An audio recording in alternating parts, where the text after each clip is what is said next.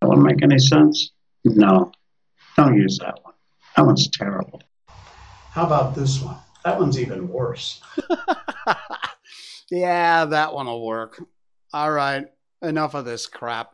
Let's try that again, shall we? Opening, take two.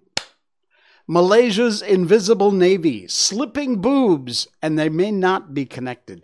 Dangerous online shops, and getting revenge on lying customers. Welcome to the Jay Sheldon Show. Happy Wednesday.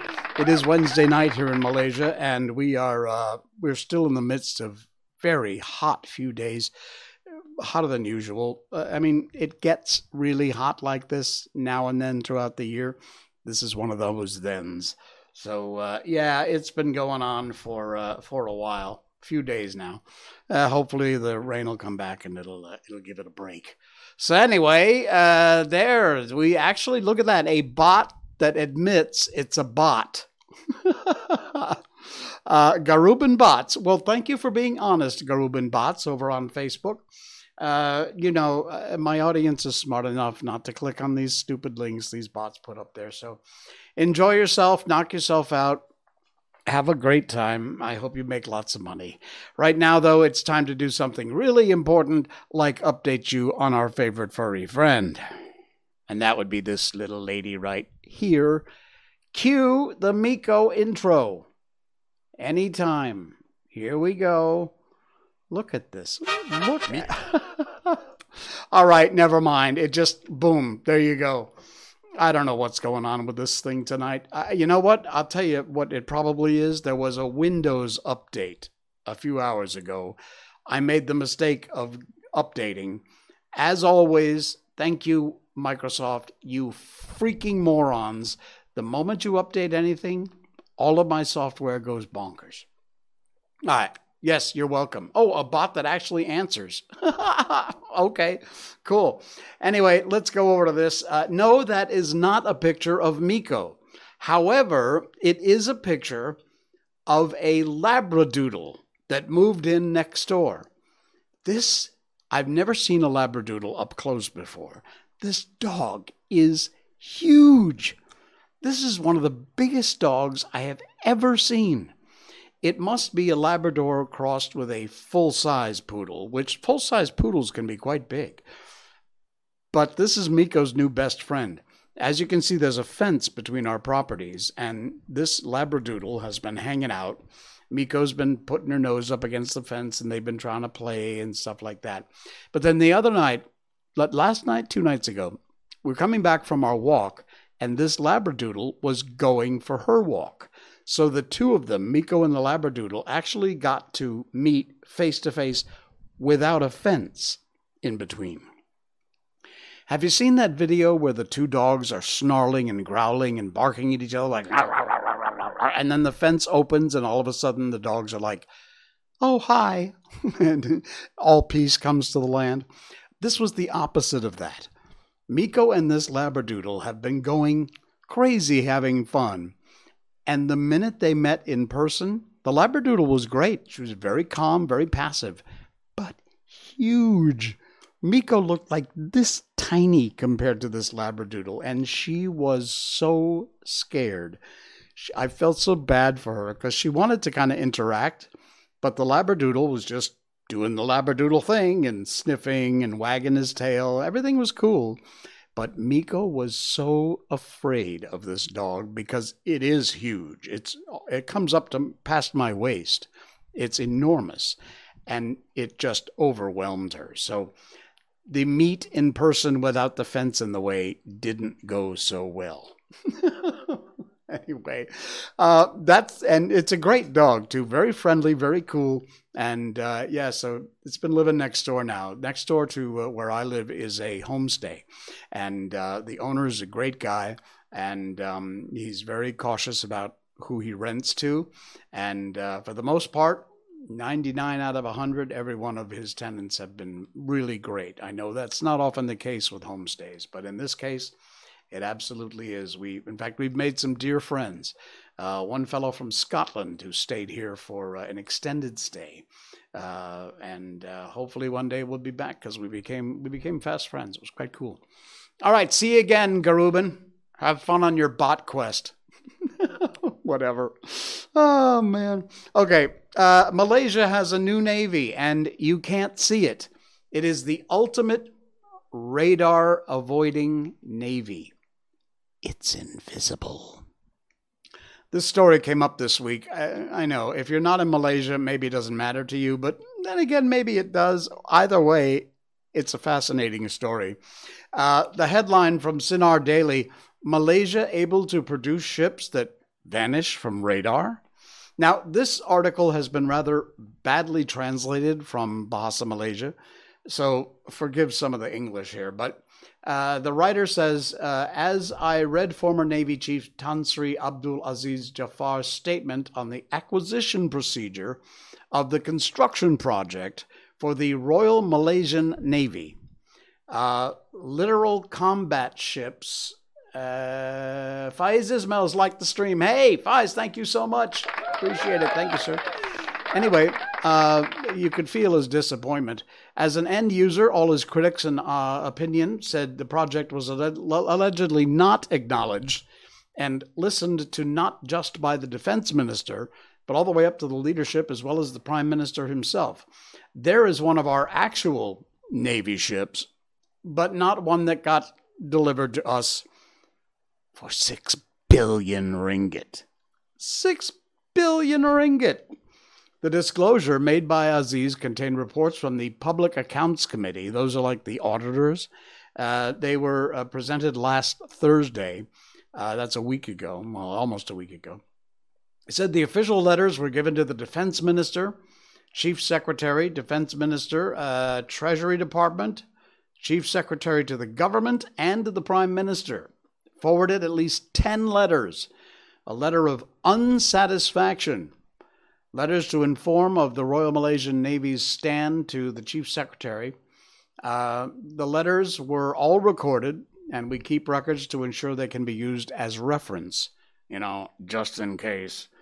Anyway, the uh, PAC director, Wong Kah Woh, reported the viability review done by the government towards the responsible company for the construction of the Royal Malaysian Navy's LCS failed to identify the company's financial issues. Normally, money is not paid apparently until delivery. However, in this case, some 6 billion ringgit Malaysian was paid, and so far the ships are invisible. STFV New. Hello there over on Twitch. Thanks. Thanks for popping in. All right, it is extremely clear how, from top to bottom, no one cared to review, question, judge, or challenge any records or decisions made on the project. Taxpayers' money misused up to 6 billion ringgit, and not one ship has been successfully constructed. From all that money, a billion of it is unaccounted for. How easy for taxpayers' money to disappear just like that, when in fact, if we paid our taxes just a second late, you and I would be in serious trouble. Uh, yeah. Anyway, the story is in our, our show notes tonight. Check out the link if you want to read the whole article.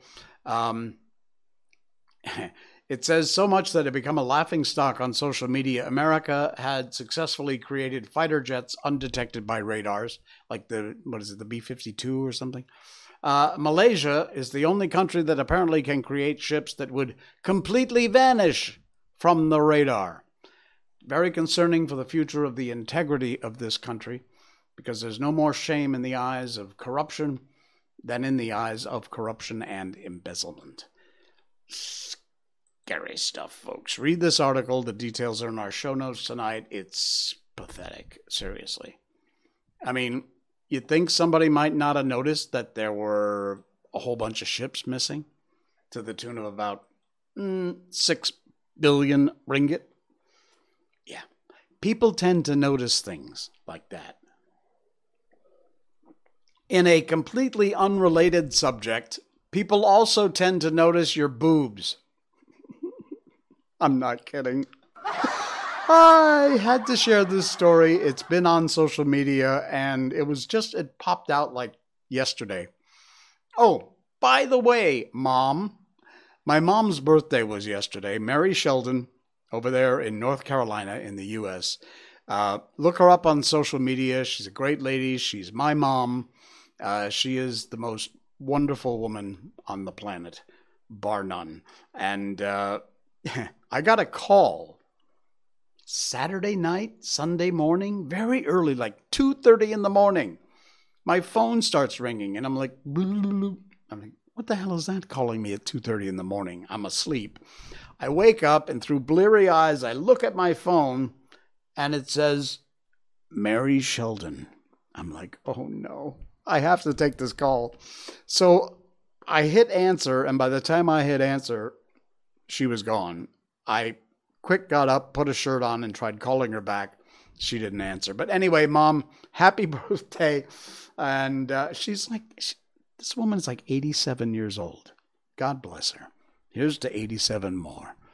All right, let's move on. And this is not related to you, mom, but this story is from hype.my. It is in our show notes, and you really should check it out you know these online shopping channels? They have hosts, sometimes celebrity hosts, sometimes not. Well, this particular host, or hostess, as the case may be, did something unusual while she was hosting the TV segment selling her goodies. Hostess scares viewers during live stream when her breasts moved down. I'm not kidding. This is a picture of her. There's a better picture coming up. Uh, in recent years, selling and buying things online has become the norm. Of course, with the pandemic, everybody got to sell and you know order things online from food to everything else um, it opened up a whole new market for people. One of the ways people sell their goods is by live streaming, doing what we're doing right now across, uh, right now we're on Facebook Live, YouTube, Twitch.tv, and Rumble.com. But people will go on, they'll have a whole studio set up like me, but they will offer goods for sale and they'll show them and they'll be live. Um, unfortunately, and boy do I know this having spent a lifetime in radio and television, uh, no matter how well planned something may be, things go wrong. It's Murphy's Law on steroids, my friends. For instance, this live broadcaster had a rather strange incident happen with her chest. Needless to say, her accident left viewers bewildered, some even wondering if maybe it was a new trick to attract viewers. The photo of the incident went viral after someone uploaded a screenshot. Apparently, this rather pleasant looking woman was hosting a broadcast in a tight blue shirt dress sort of thing. Nothing out of the ordinary. However, during the live broadcast, viewers started, re- started to realize that her chest, specifically her breasts, started moving. I'm not kidding. If you're listening to the podcast, you owe it to yourself to go check out the link in our show notes and read this article and check out the pictures. Netizens were dumbfounded as they watched them slide from her chest towards her stomach. Take a look at this. This picture here is how the broadcast started. This picture here is how it ended. Look, I do this live show three nights a week, and there's, you know, the dogs are barking, Miko's yelling downstairs, things are going on, fireworks, thunder and lightning, whatever.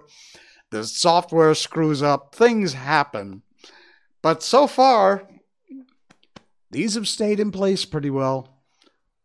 This is, you know, kudos to whoever this host is. They don't name her in the article. But she kept going. She didn't quit. She didn't give up. And she plowed right through it, wherever her boobs may have wound up. But this is what viewers saw. Oh man. Unfortunately, the incident was not explained. However, props go to the hostess who keeps going even though her boobs were sliding down. Uh, well, if nothing else, we are sure she had her audience full attention the whole time. And good on you for keeping your poop together there because I'm not sure I would have been able to do the same. Then again, so far they haven't gone anywhere. Oh man. You got to read the whole article. It's in our show notes. Check it out tonight. the things they do online, huh? Mhm. Well, sadly, my next story is pathetic and disgusting and absolutely serious and not funny in the least. This popped up on World of Buzz. The link is in our show notes some of the words in these headlines, even though they're scientific words, I'm not comfortable using them, so I'm not going to. You can read along if you want. Good stuff to be sold. Online shop found selling pictures of kids for 6,000 over ringgit. No kidding. This isn't funny. This is serious.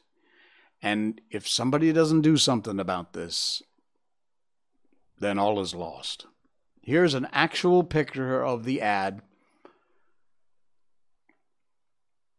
Online shopping platforms, websites, places you can shop for anything from anywhere, and your only limit is your imagination.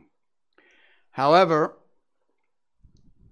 sometimes some sick individuals will post pedophilic material, scrolling to find something to buy, and you happen upon this crap. Uh, Narul recently took to her Twitter account to showcase an online shopping page which sold pictures of children to be used for sexual reasons. Take a look at this. Now, somebody had to set up an account, somebody had to confirm the account, verify likely with an email. I know you can make a fake email as quick as that, but between IP addresses or whatever, there has to be a way to track down this sick, disgusting, pathetic slime of the earth, whoever it is and give them a very long jail sentence. A very long jail sentence. This is beyond disgusting. The images of the children being sold for almost 7,000 ringgit was advertised as good stuff to be sold. In the preview of the product images, pictures of multiple children of different ages could be seen and the description of the product is truly disturbing. Sexual material to be sold, vintage limited items used, can private message to negotiate the price. Love, Miss Ms. Puyi was written. I'm sure it's obviously not a real name. The images were capture, uh, categorized as personal pleasure under health and beauty. This is so sick. Had a shelf life of until dead. Now, this page thankfully has been taken down once it was reported. Someone shared what uh, you as a netizen can do when you stumble on these slimy bugs. You know, calling these people bugs is an insult to bugs. Thousands of new listings per day. I mean, these platforms can't keep up. Literally, there are thousands per day of people making these listings. Um, the platform also doesn't have enough staff member to moderate things like this. When they are reported, when they're found, they're immediately taken down, thankfully. But the best thing you can do is simply block and report the seller as quickly as possible. Uh, we genuinely hope authorities take notice of this and appropriate action against the perpetrators. I hope so. There has to, there must be a way to track this scum of the earth down and put this person in jail forever. Because this is crap and this has to stop. This is unbelievable. I told you it wasn't a pretty story, but it's worth sharing. And if you come across this sort of garbage, block the person and report it immediately. Unbelievable. All right. I got to lighten the mood a little bit here because those things really just piss me off. Um, are you a tree hugger? I know I, I have a couple friends who are absolute dyed in the wool tree huggers. I found a tree you might not want to hug. It's called the sandbox tree. No, seriously. Take a look at this thing. This is the sandbox tree. Can I get this any? Yeah, here we go. Nope, only there. All right, you see this? These are spikes. Look at this. Here's a close up. The sandbox tree, also known as the dynamite tree. This is the weirdest thing on earth. It is covered in spikes which have poison inside. And it grows exploding fruits. I'm not kidding. The fruits look like little miniature pumpkins. And when they fully mature, they explode with a loud bang. And that flings their seeds up to 150 miles an hour. Unbelievable. The dynamite tree. How weird is that? I there's a, there's a link in our show notes if you want to check out the close up of the tree. It's it's a just a it looks almost like a durian up close. It's just full of spikes all over the tree. They the, the spikes are poisonous. I don't think it will kill you, but it'd probably put a good hurting on you. But these fruits, how weird is this? The fruits mature, they look like little pumpkins, and when they get fully mature, they explode with a big bang and throw the seeds up to 150 miles an hour. That is, I mean, Mother Nature, huh? I'm telling you, it's just the weirdest stuff. All right, I got one more to go here. We kind of end with good news, but this is a reverse good news. Usually it's the citizens, it's the common folks, it's the, the you know, the good folks that we talk about. This is bad common folks and good businesses. From uh, dailyfitnesstip.com, links in our show notes. Businesses clap back at lying reviewers. Customer service ain't for the faint of heart. Some customers will cheat, they'll lie, they'll steal like no tomorrow to get their way. The best part of it is when they blame you, the service provider, for their shortcomings. We've all heard the phrase, the customer is always right. I have never held to that belief. I do not believe that. The customer is absolutely not always right. Uh, the expectation to admit fault when nothing is wrong, all to just appease people, is becoming a thing of the past. And that's where it ought to be, dead and buried, because the customer isn't always right. Especially these days of everybody being offended by something or the other. Snowflake crap. If you've ever missed an opportunity to expose a customer for who they truly are, hopefully these will make you feel better. Take a look at some of these idiots who made complaints and how the businesses responded. This moron writes, I ordered a waffle to find a fingernail and a hair on my food. Obviously shocking customer service, as I was told I would have to wait an hour to get a fresh one. I asked for a refund, but never received one. Wouldn't send my worst enemy here. But here's the response from the owner Our restaurant isn't open yet, so this is impossible. We open May 12th, just in case anyone thinks this is remotely true. you see? You see? It's never easy to get called out for something you did. That happens when there are two possible routes to be taken. Option one, to acknowledge what you did and aim to do better. Option two, to use the others as a scapegoat. And if you're this guy, you can even publicize it. They have a problem with veterans, writes somebody. Veterans, you know, like veterans of war. This guy puts a one line review of the restaurant or whatever it is, his business says they have a problem with veterans. Well, here's the owner's reply I am a veteran and I own this business. I assure you, we do not. We have a problem with people like you who harass female employees of our business. It's not acceptable to make women feel unsafe and fearful at our business, and that is why you got kicked out. You need to address your predatory behavior and not try to lash out to businesses for identifying it. Mr. Smith takes on Kyoto. When you have a specific craving, it's pretty likely you won't stop thinking about it till you've had it.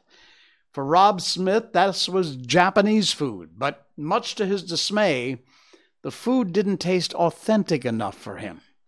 The Kyoto native chef was happy to dish out some much needed sass to put Mr. Smith back in his place. Here's what Rob Smith wrote as a review I really did not enjoy this Japanese restaurant at all.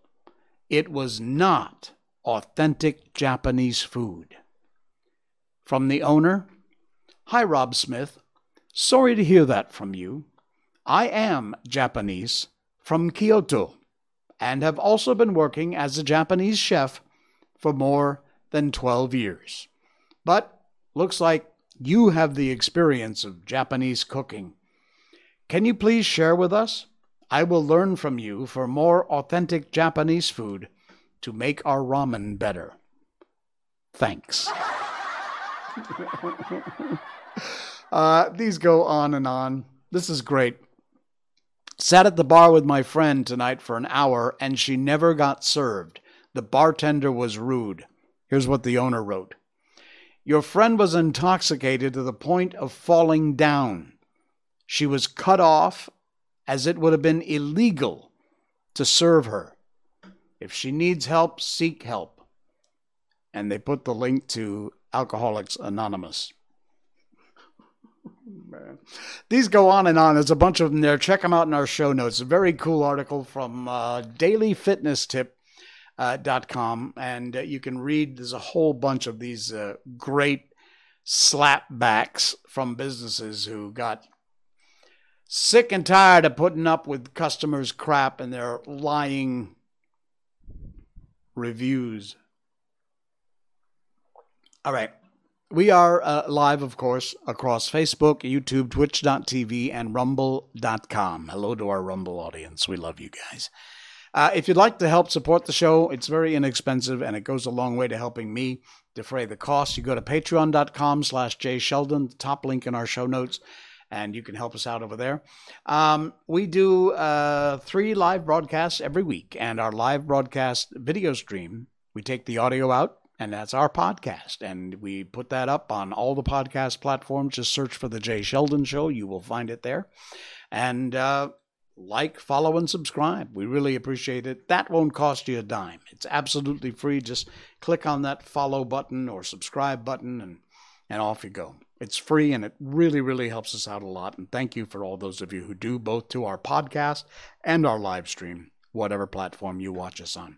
But again, just a small ask, if you wouldn't mind, head over to our Patreon page and do what you can to help us out. We really appreciate it. Patreon.com slash Jay Sheldon. Links in our show notes tonight. All right, let's get back on to the adventures of Sherlock Holmes. If you're new to the show, we read books on this program, our last part of our show. And uh, we've been doing uh, Sherlock Holmes uh, adventures. Every chapter is a new adventure. We dig our way through until we get to the end and start another one. Uh, and once we're done with this book, we'll move on to something else. If you'd like to suggest a book, go to Gutenberg.org. That's where all of our books come from. They're all in the public domain, they're all free. And uh, You can check them out, download them yourselves, read along if you want. Find one there uh, that we haven't done yet. Write us show at jsheldon.com is our email, show at jsheldon.com. And you can send your suggestions along. I answer all my emails personally. And uh, we, in fact, Sherlock Holmes was suggested by one of our viewers. So thank you for that. All right, we're in the middle of this mystery here. Let's keep it going. Suddenly, without any preliminary sound, in the midst of the utter stillness, the door of my room swung slowly open. The woman standing in the aperture, the darkness of the hall behind her, the yellow light from my lamp beating upon her eager and beautiful face, I could see at a glance that she was sick with fear, and the sight sent a chill to my own heart. She held up one shaking finger to warn me to be silent, and she shot a few whispered words of broken English at me, her eyes glancing back, like those of a frightened horse, into the gloom behind her. I would go, said she, trying hard, as it seemed to me, to speak calmly. I would go. I should not stay here. There is no good for you to do. Uh, but, madam, said I, I have not yet done what I came for. I cannot possibly leave until I've seen the machine. It is not worth your time to wait, she went on. You can pass through the door, no one hinders. And then, seeing that I smiled and shook my head, she suddenly threw aside her constraint and made a step forward with her hands wrung together. For the love of heaven, she whispered, get away from here before it's too late. But I am somewhat headstrong by nature, and the more eager and ready to engage in an affair when there is some obstacle in the way. I thought of my fifty guinea fee, of my wearisome journey, and of the unpleasant night which seemed to be before me. Was it all to go for nothing? Why should I slink away without having carried out my commission, and without the payment which was my due? The woman might, for all I knew, be a monomaniac, with a stout bearing, therefore, though her manner had shaken me more than I cared to confess, I still shook my head and declared my intention of remaining where I was. She was about to renew her entreaties when the door slammed overhead and the sound of several footsteps were heard upon the stairs. She listened for an instant, threw up her hands with a despairing gesture, and vanished just as suddenly and noiselessly as she had come. The newcomers were Colonel Lysander Stark, and a short, thick man with a chinchilla beard growing out of the creases of his double chin, who was introduced to me as Mr. Ferguson. This is my secretary and manager, said the colonel. By the way, I was under the impression that I left this door shut just now. I fear you might have felt the draught. Oh, on the contrary, said I. I opened the door myself because I felt the room to be a little close. He shot one of his suspicious looks at me. Perhaps we'd better proceed to business then, said he. Mr. Ferguson and I will take you up to see the machine. I'd better put my hat on, I suppose. Oh, no, it, it's in the house. What? You dig Fuller's earth in the house? No, no. Uh, this is only where we compress it. But never mind that. All we wish you to do is examine the machine and let us know what's wrong with it. We went upstairs together, the colonel first with his lamp, the fat manager, and I behind him. It was a labyrinth of an old house with corridors, passages, narrow, winding staircases, and little low doors, the thresholds of which were hollowed out by the generations that had crossed them. There were no carpets, no sign of any furniture above the ground floor, while the plaster was peeling off the walls and the damp was breaking in through green, unhealthy blotches. I tried to put on as unconcerning an air as possible but I had not forgotten the warnings of the lady. Even though I disregarded them, I kept a keen eye on my two companions. Ferguson appeared to be a morose, silent man. I could see from the little that he had said that he was at least a fellow countryman. Colonel Lysander Stark stopped before a low door, which he unlocked. Within was a small, square room in which the three of us could hardly get at one time. Ferguson remained outside, and the colonel ushered me in. We are now, said he, actually within the hydraulic press, and it would be a particularly unpleasant thing for us if anyone were to turn it on. The ceiling of this small chamber is really the end of the descending piston, and it comes down with the force of many tons upon this metal floor. There are small lateral columns of water outside which receive the force, and which transmit and multiply it in the manner which is familiar to you. The machine goes readily enough, but there is some stiffness in the working of it, and it's lost a little of its force. Perhaps you'll have the goodness to look it over, show us how we can set it right. I took the lamp from him. I examined the machine very thoroughly.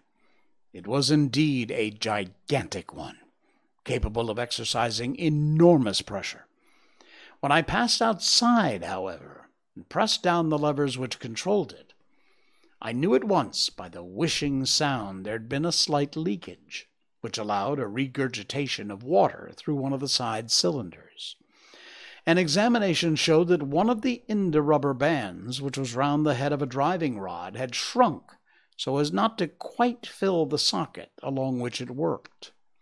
This was clearly the cause of the power loss, and I pointed it out to my companions, who followed my remark very carefully and asked several practical questions so as to how they should proceed to set it right. And when I made it clear to them, I returned to the main chamber of the machine and took a good look at it to satisfy my own curiosity. It was obvious at a glance that the story of powerful of an engine would be designed for so inadequate a purpose. The walls were of wood, but the floor consisted of a large iron trough and when I came to examine it, I could see a crust of metallic deposit all over it. I'd stooped and was scraping at this to see exactly what it was. Then I heard a muttered exclamation in German and saw the cadaverous face of the colonel looking down at me. What are you doing there? he asked. I felt angry at having been tricked by so elaborate a story as that which had been told me. I was admiring your fuller's earth, said I. I think that I should be better able to advise you as to your machine if I knew what the exact purpose was for which it was used. The instant I uttered those words, I regretted the rashness in my speech. His face set hard, and a baleful light sprang up in his gray eyes. Very well, said he. You shall know all about the machine. He took a step backward, slammed the little door, and turned the key in the lock. I rushed towards it, pulled at the handle, but it was quite secure, and did not give in the least to my kicks and shoves. Hello! I yelled. Hello, Colonel, let me out! And all of a sudden, in the silence, I heard a sound which sent my heart into my mouth. It was the clank of the levers and the swish of the leaking cylinder. He had set the machine at work. The lamp still stood upon the floor where I'd placed it on examining the trough. By its light, I saw the black ceiling was coming down upon me slowly, jerkily but as none knew better than myself, with a force that must, within a minute, grind me to a shapeless pulp. I threw myself screaming against the door and dragged with my nails at the lock. I implored the colonel to let me out, but the remorseless clanking of the levers drowned out my cries. The ceiling was only a foot or two above my head and with my hand upraised I could feel its hard, rough surfaces. And then it flashed through my mind that the pain of my death would depend very much upon the position in which I met it. If I lay on my face, the weight would come upon my spine, and I shuddered to think of that dreadful snap. Easier the other way, perhaps, and yet had I the nerve to lie and look up at the deadly black shadow wavering down upon me? Already I was unable to stand erect, when my eye caught something which brought a rush of hope back to my heart. I've said that through the floor and ceiling were of iron, the walls were of wood. As I gave a last hurried glance around, I saw a thin line of yellow light between the two boards, which broadened and broadened at a small panel which was pushed back. For an instant I could hardly believe there was indeed a door which led away from death. The next instant I threw myself, half fainting, upon the other side. The panel had closed again behind me, but the crash of the lamp and a few moments afterward the clang of the two slabs of metal told me how narrow had been my escape. I was recalled to myself by a frantic plucking at my wrist. I found myself lying upon the stone floor of a narrow corridor, while a woman bent over me and tugged at me with her left hand, while she held a candle in her right. It was the same good friend whose warning I had so foolishly rejected. Come, come, she said breathlessly. They'll be here in a moment. They will see that you are not there. Oh, do not waste so precious time. Come. This time, at least, I did not scorn her advice. I staggered to my feet and ran with her along the corridor down a winding stair. The ladder led to another broad passage, and just as we reached it, we heard the sound of running feet and the shouting of two voices, one answering the other from the floor on which we were and from the one underneath. My guide stopped and looked about her like one who's at her wits' end. Then she threw open a door which led into a bedroom, through the window of which the moon was shining brightly. It's your only chance, said she. It's high, but it may be that you can jump it. As she spoke, a light sprang into view at the further end of the passage. I saw the lean figure of Colonel Lysander Stark rushing forward with a lantern in one hand and a weapon like a butcher's cleaver in the other. I rushed across the bedroom, flung open the window, and looked out. How quiet and sweet and wholesome the garden looked in the moonlight It could not be more than thirty feet down. I clambered out on the sill, but I hesitated to jump until I should have heard what passed between my Saviour and the ruffian who pursued me. If she were ill used, then at any risks I was determined to go back to her assistance. The thought had hardly flashed through my mind before he was at the door, pushing his way past her but she threw her arms around him and tried to hold him back. Fritz, Fritz, she cried in English, remember your promise after the last time. You said it should not be again. He will be silent. Oh, he will be silent. You are mad, Elise, he shouted, struggling to break free from her. You will be the ruin of us. He's seen too much. Let me pass, I say. He dashed her to one side and rushed to the window, cut at me with his heavy weapon. I had let myself go and was hanging by the hands to the sill when his blow fell. I was conscious of a dull pain. My grip, loosened, and I fell to the garden below. Whoa. All right that's where we're going to cut it off for tonight. Good spot to drop, I think. And we will continue with this story coming up on Saturday night on our live stream. wow. Well, now we know how he lost his thumb. All right, folks, thanks so much for uh, checking us out and following along tonight. We appreciate it. Please like and subscribe.